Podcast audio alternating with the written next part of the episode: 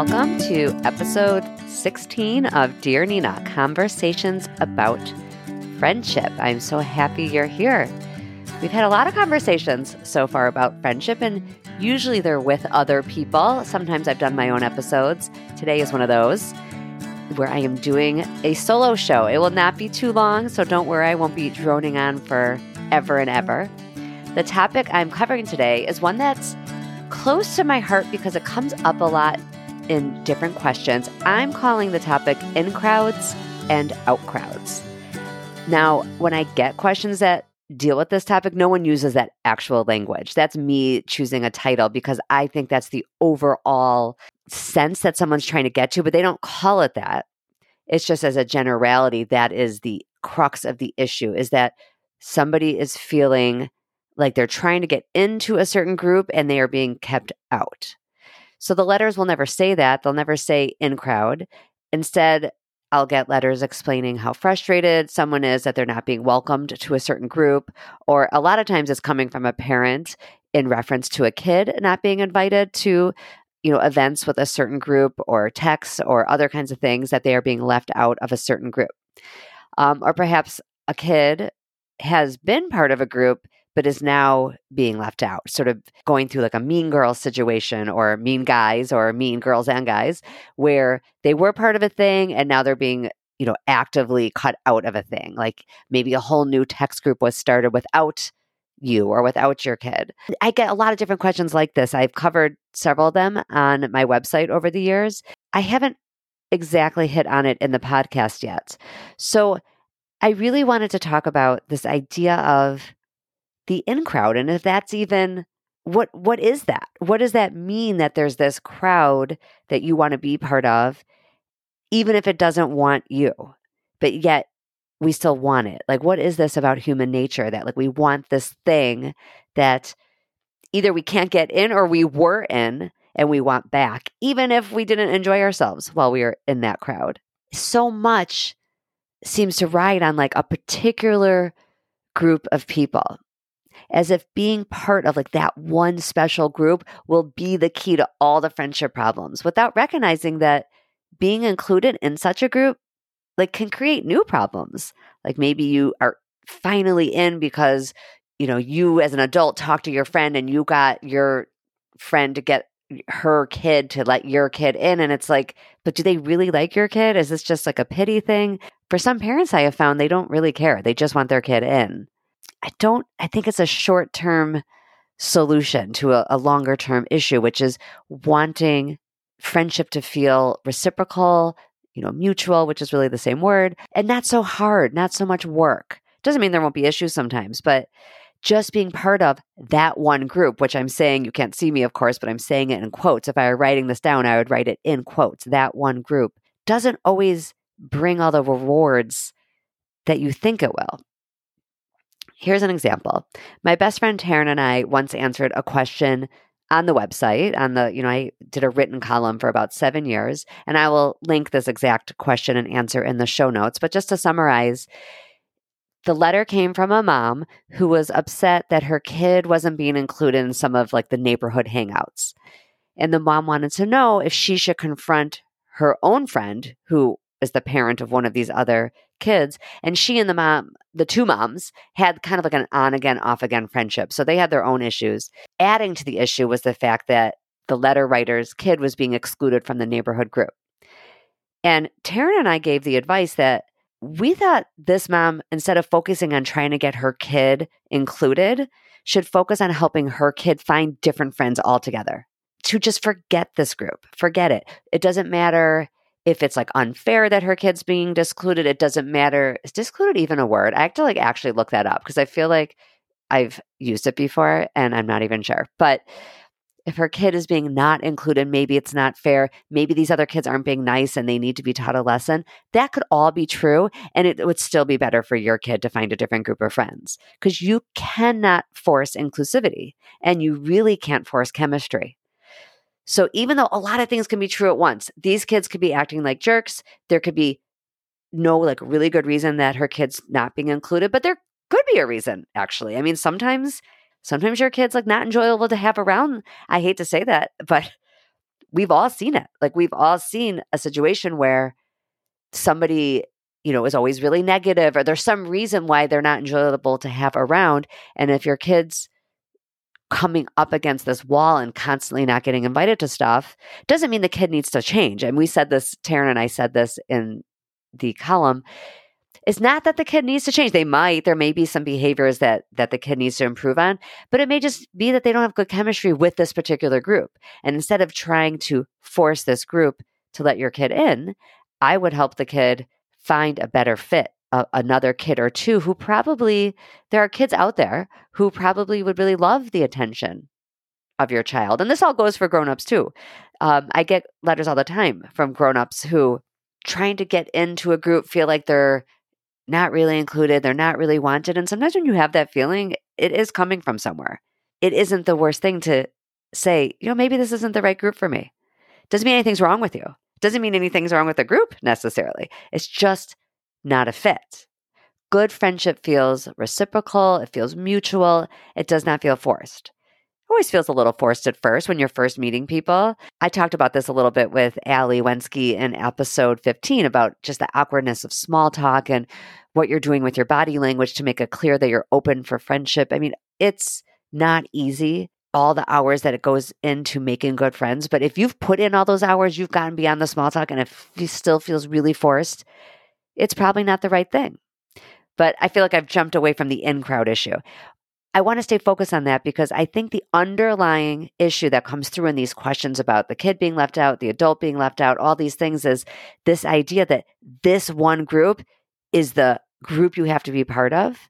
If we could just let go of that, there's probably all these other friendship potentials out there. So when Taryn and I gave the advice to that question that we think she and I agreed. While sure, this mom could talk to her mom friend, this on again, off again friend, and the mom friend to get her kid to include the letter writer's kid, it wouldn't necessarily be the right and best outcome for this kid who maybe is like barking up the wrong tree. We got a comment back, not from the letter writer, I don't think, I guess I don't know for sure, but somebody wrote a comment in saying that that was terrible advice and we were encouraging the mom to be a doormat and the kid to be a doormat. I guess I just, I obviously disagree with that because I wrote it. I don't think it makes sense to force a group of kids to let your kid in why is this kid so focused on this group? Now, in this particular situation, obviously in a neighborhood, there's a convenience factor, especially during COVID. I totally appreciate that. If you're willing to drive your kid one neighborhood over, there's a different neighborhood to hang out with. There's a whole bunch of different kids. This overemphasis on this one group has to let my kid in, or they're horrible people, or something's wrong with my kid, is just too much focus on in crowd, out crowd. Like, who decided that this one group is the group to be part of. It's only true because we say it's true. And I've definitely been there myself at times growing up or as a parent. I've been frustrated to see my kids left out. I've had parents, I'm sure, annoyed at me for not forcing my kids to be more inclusive at times. I, have hundred percent been on both sides of it. I have I've talked about this before. I have overstepped in wanting my kids to be included. I am so embarrassed when I think about it, but you know, we grow from that. That's how we learn, that's how our kids learn. And I think it all does stem from this idea that there's certain crowds that like we want to be part of or we want our kids to be a part of, like certain people that matter. That's only true, like I'm saying, because we allow it to be true. It doesn't have to be true. One of the best commentaries on this comes from David Sedaris, who is one of my favorite writers. His social commentary is always spot on. And I've read every single book he's ever published, every essay. I mean, every essay he's published makes it into a book of essays, almost in every case, but I've read it all. This whole idea of in group, out group is really discussed really well in this one essay of his called Consider the Stars. That particular essay is in his collection Dress Your Family in Corduroy and Denim from ages ago. It's one of the it's one of the older ones. I'm going to read part of it to you because it is so good. It's just two paragraphs I'm going to read to you. I'm going to summarize the beginning. When it begins, David's talking about how his husband, Hugo, looks at the stars every night. And they start talking about whether there's life on other planets. And David, in his typical way, wonders how meaningless being a celebrity on Earth would be if there were other beings on other planets. Because if those other beings on other planets don't know our celebrities on earth, isn't being a celebrity kind of pointless then? Being a celebrity is all about recognition. And then there's people, whole beings, whole planets of people who don't recognize you.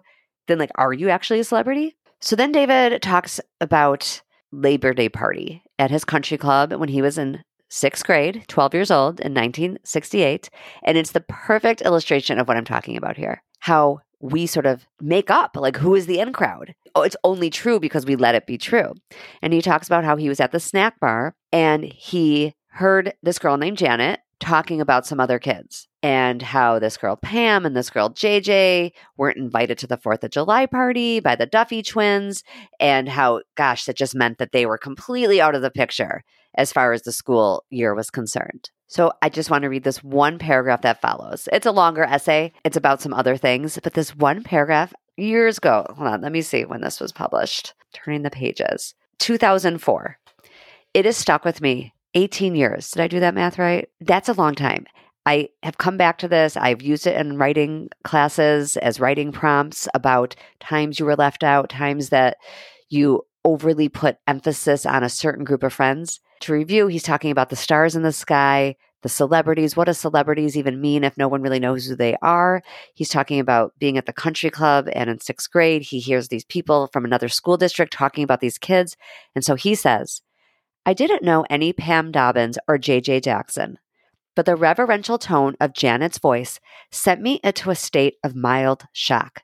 Call me naive, but it had simply never occurred to me that other schools might have their own celebrity circles. At the age of 12, I thought the group at EC Brooks was, as if not nationally known, then at least its own private phenomenon. Why else would our lives revolve around it so completely?